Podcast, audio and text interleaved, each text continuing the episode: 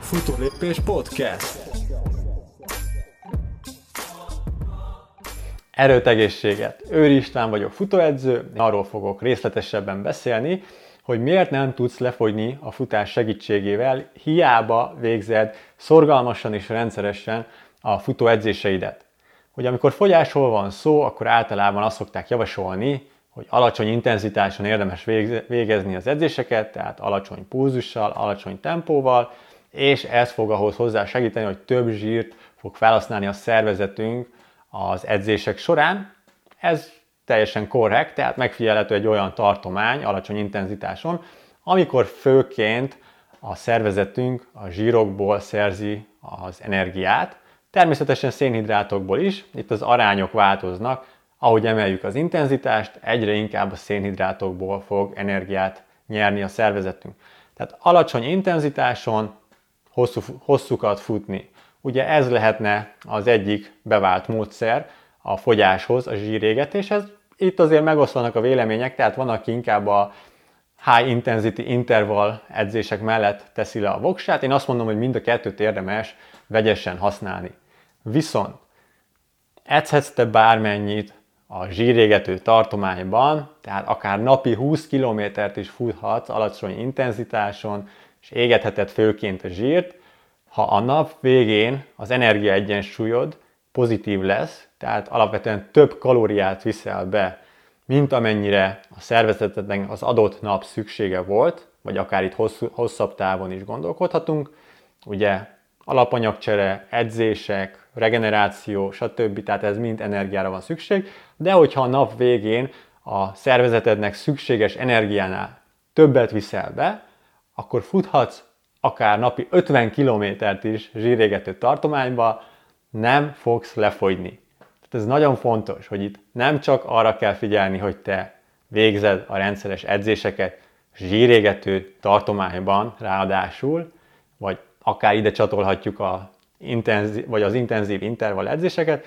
A lényeg, hogy a nap végén, hogyha az a célod, hogy fogy, fogyni szeretnél, akkor a nap végén kalória deficitben kell lenned. Tehát ezért szoktam azt mondani, hogy amikor fogyásról van szó, akkor az edzés az másodlagos, és amit legfőképp szem előtt kell tartani, az az étkezés.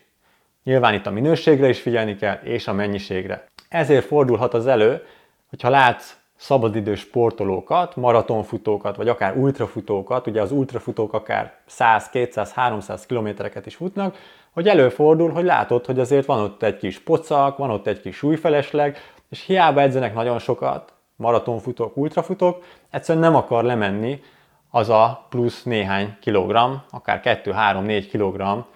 Ugye nyilván, ahogy idősödik az ember, úgy az alapanyagcsere is csökkent, tehát hogy könnyebb lesz felszedni azt a néhány kilogrammot, viszont ugye elmondható az maratonfutókról és az ultrafutókról, hogy ők azért tényleg sokat edzenek, ráadásul főként alacsonyabb intenzitáson, és hogy látszik, hogy itt nem ez lehet a kulcs elsősorban, mert ugye az edzések előtt egy kis energiazselé, kis szénhidrát, aztán az edzések közben is energiaszeletek, energiazselé, aztán az edzés után is egy kis szénhidrátos frissítés, meg aztán utána a, a vacsora. Tehát itt azt kell látni, hogy a kalória bevitelt kell csökkenteni. Nyilván emellett lehet sportolni is, a csökkentés az nem azt jelenti, hogy drasztikusan, tehát itt akár 3-4-500 kalóriáról beszélünk, és ezt hosszú távon fenntartani, és akkor majd természetesen a futás segítségével is megtörténik a súlyleadás, megtörténik a fogyás.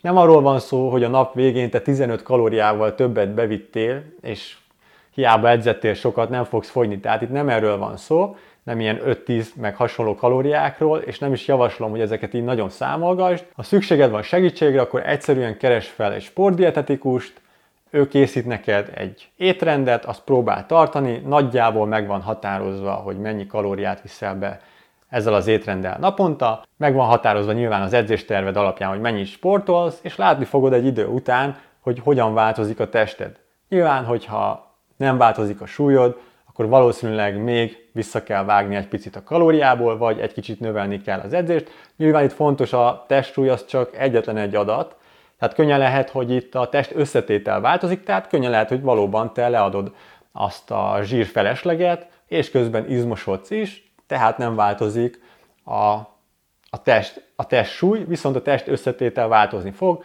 Vannak ilyen mérlegek, testösszetétel mérlegek, amik alapvetően ezt így meg tudják határozni, de alapvetően nem szükséges még testösszetétel mérleg sem ehhez, mert ha látjuk, hogy a testsúly nem változik, viszont ugye más lesz a test formája, tehát más lesz a testfelépítés, akár teltebb, tónusosabb izmok, stb., akkor azért így szemre is meg lehet ezt mondani, hogy ugyan nem változott a testsúly, viszont a testösszetételben láthatunk változást. Hogyha szeretnél egy kicsit részletesebb tudást felszívni ezen a területen, ugye energiarendszerek, vagy éppen a makrotápanyagokat, hogyan használja a szervezetünk energiaszerzésre, ugye szénhidrátok, zsírok, fehérjék, stb., akkor javaslom, hogy szerezd be a saját példányodat a Legyél önmagad futóedzője című könyvemből, külön fejezetet szenteltem az energiarendszereknek, egy picit jobban megvilágítja számodra, hogy adott edzésen, éppenséggel a szervezet melyik